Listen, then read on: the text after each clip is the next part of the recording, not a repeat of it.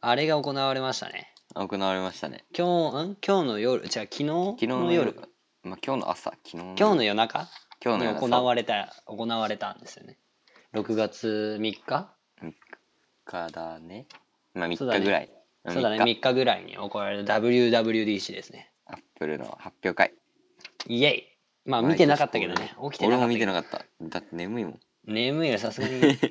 さすがに起きねえわうんちょっと厳しいのが、熱意はちょっとないねそこまではなかったんでねうんいろいろいろいろ発表されましたねらしいね最近勢いあるねアップルねお前が、うおん前が関係あるのはあれじゃないですかん OSX10.10 そうな寄んだせ い見てって読むのこれや絶対違うと思うけどいや寄せ見てって読むらしいよ寄せ見てこれうん、マーボレックスの方がかっこいいような気もするけど、うん確かにこれまた無料なんだっけあ知らねえそれは確かねこれ無料なんだよまた無料でアップデートしてくれるとありがたいよねでいろいろ機能が変わったらしいようん寄せ見て 寄せ見てかこれは新しいい、 OS? OS OSX10.10 だってうーんギリがいいね、確かにうん、すぐにバグができて10.11とかになるんだけどね10.10.1じゃないあ10.10.1かそうね、うん Mac だとそれでうんやっぱ寄せ見てあ価ー格は無料うーん、ヨセ ミ、発音ヨセミテでいいのかなうんいいんじゃねヨセミテとかじゃねえの知らねえよその辺は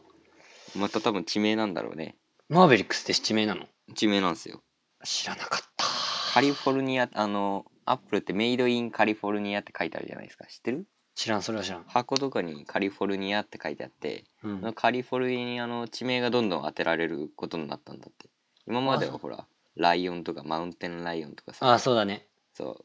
う、何動物系だったけど、うん今度からは地名でいくと。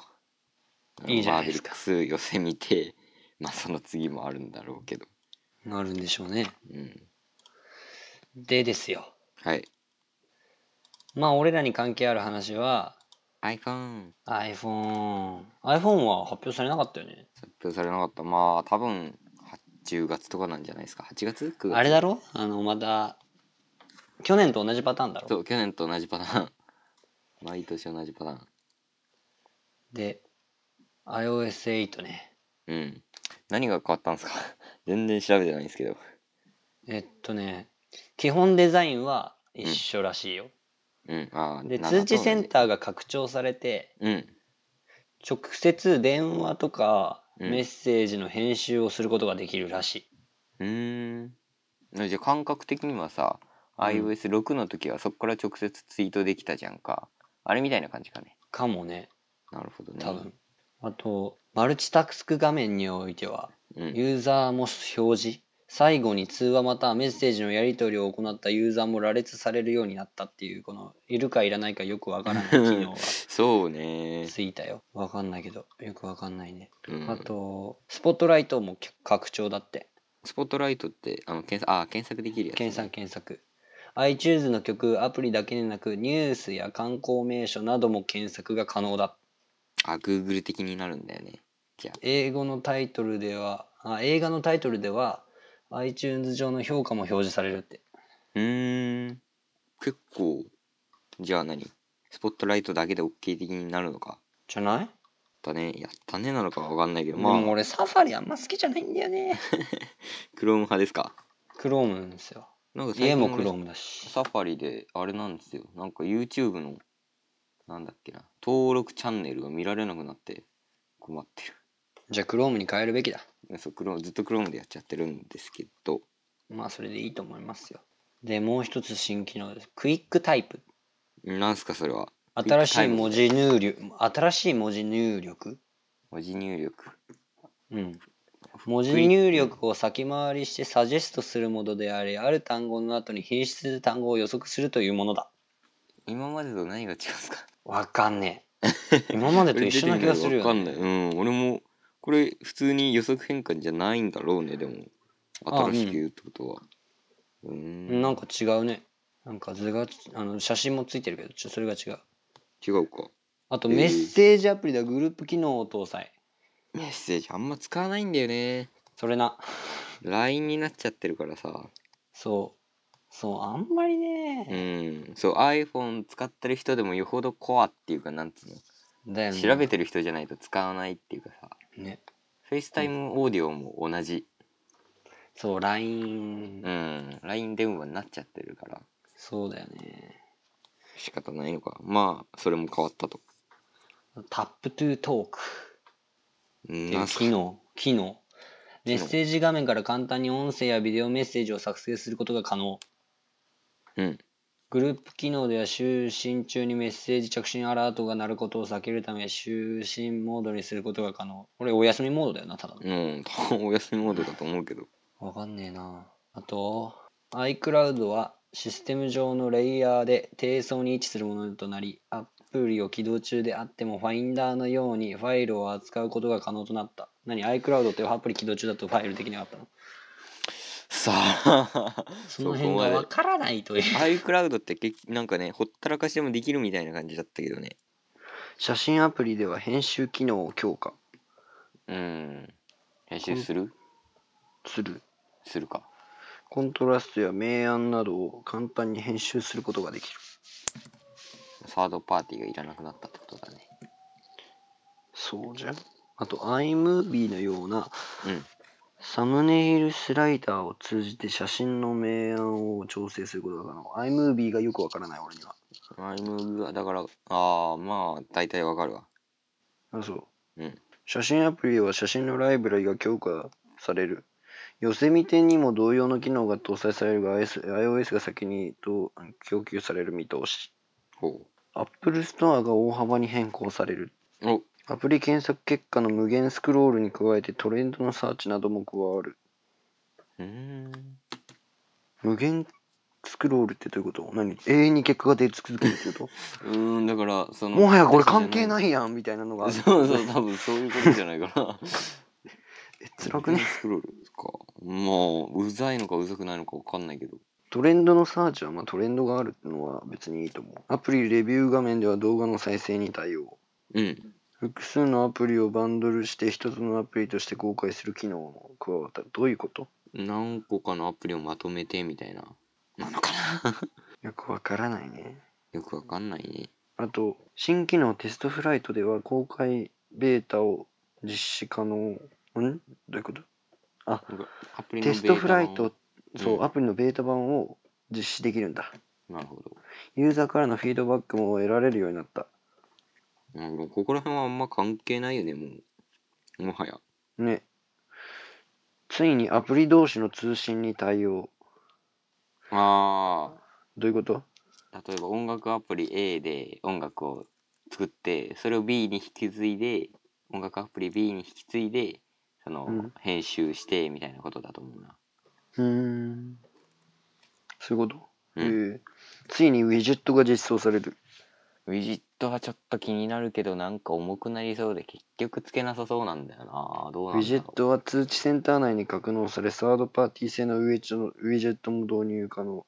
うん電池の持ちがあれですね気になるそうだよね。あの、通知センター載せると持ちが悪くなるんだよね。うんあと、サードパーティー製のキーボード。それは楽しみだ IME よねうんを利用可能になった。これはちょっとね、気になるところですよ。 TikTok とか Google 日本語入力とかできるようになるのかねかなぁ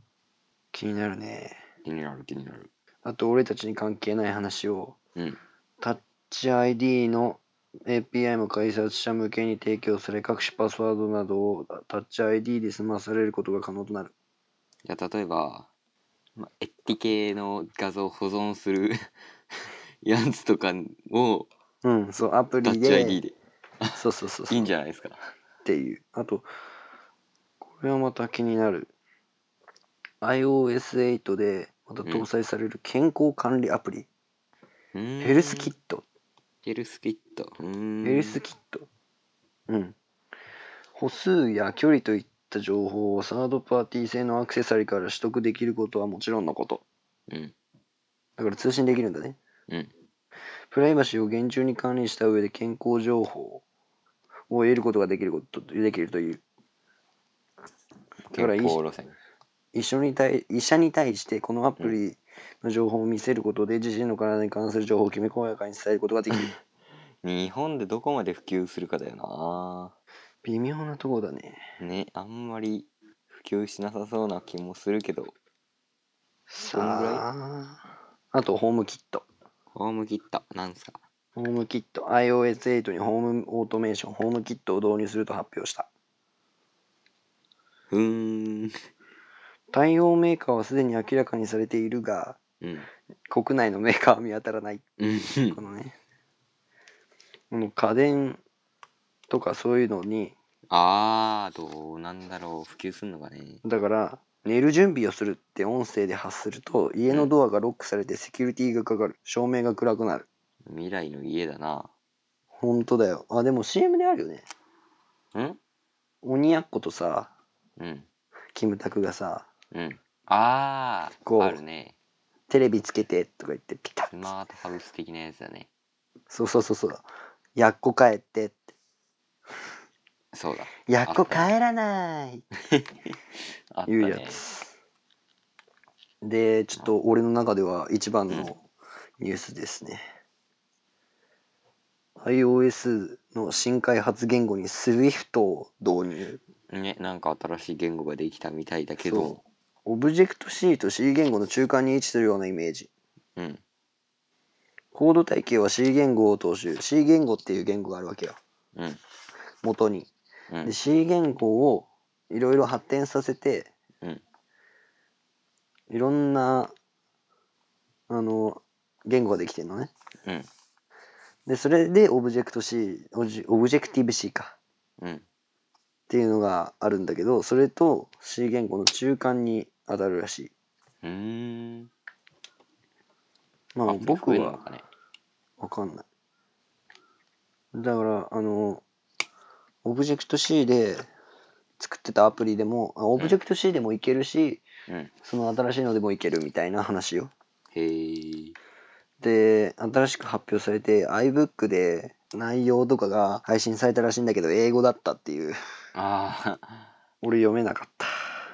読めないだろうねちょ興味深かったから読んだんだけどね読めなかったよねでもなうんあのちょっとした特集とかあれにあったよネット上にちょっと調べたけどへでもまだ分かってる人ほとんどいないからさえだろうなま新しく発表された言語だからねあそんなところかそうだね今回のまあ自由になったのかなちょっとじゃないキーボードもそうだしそうだねあのタッチ ID とかもそうだしうんうんそうだね大きくは変わらずデザインとかはデザインとかはよくわかんないけど多分変わらないんじゃないかなうーんまあ楽しみですね楽しみだね本当どうなるかはまあ10月ぐらい8月9月10月ぐらいじゃないのそれぐらいに分かると去年も10月ぐらいだったでしょうんそんぐらいああなるほどなるほどということでということで今回は終わり終わりここまで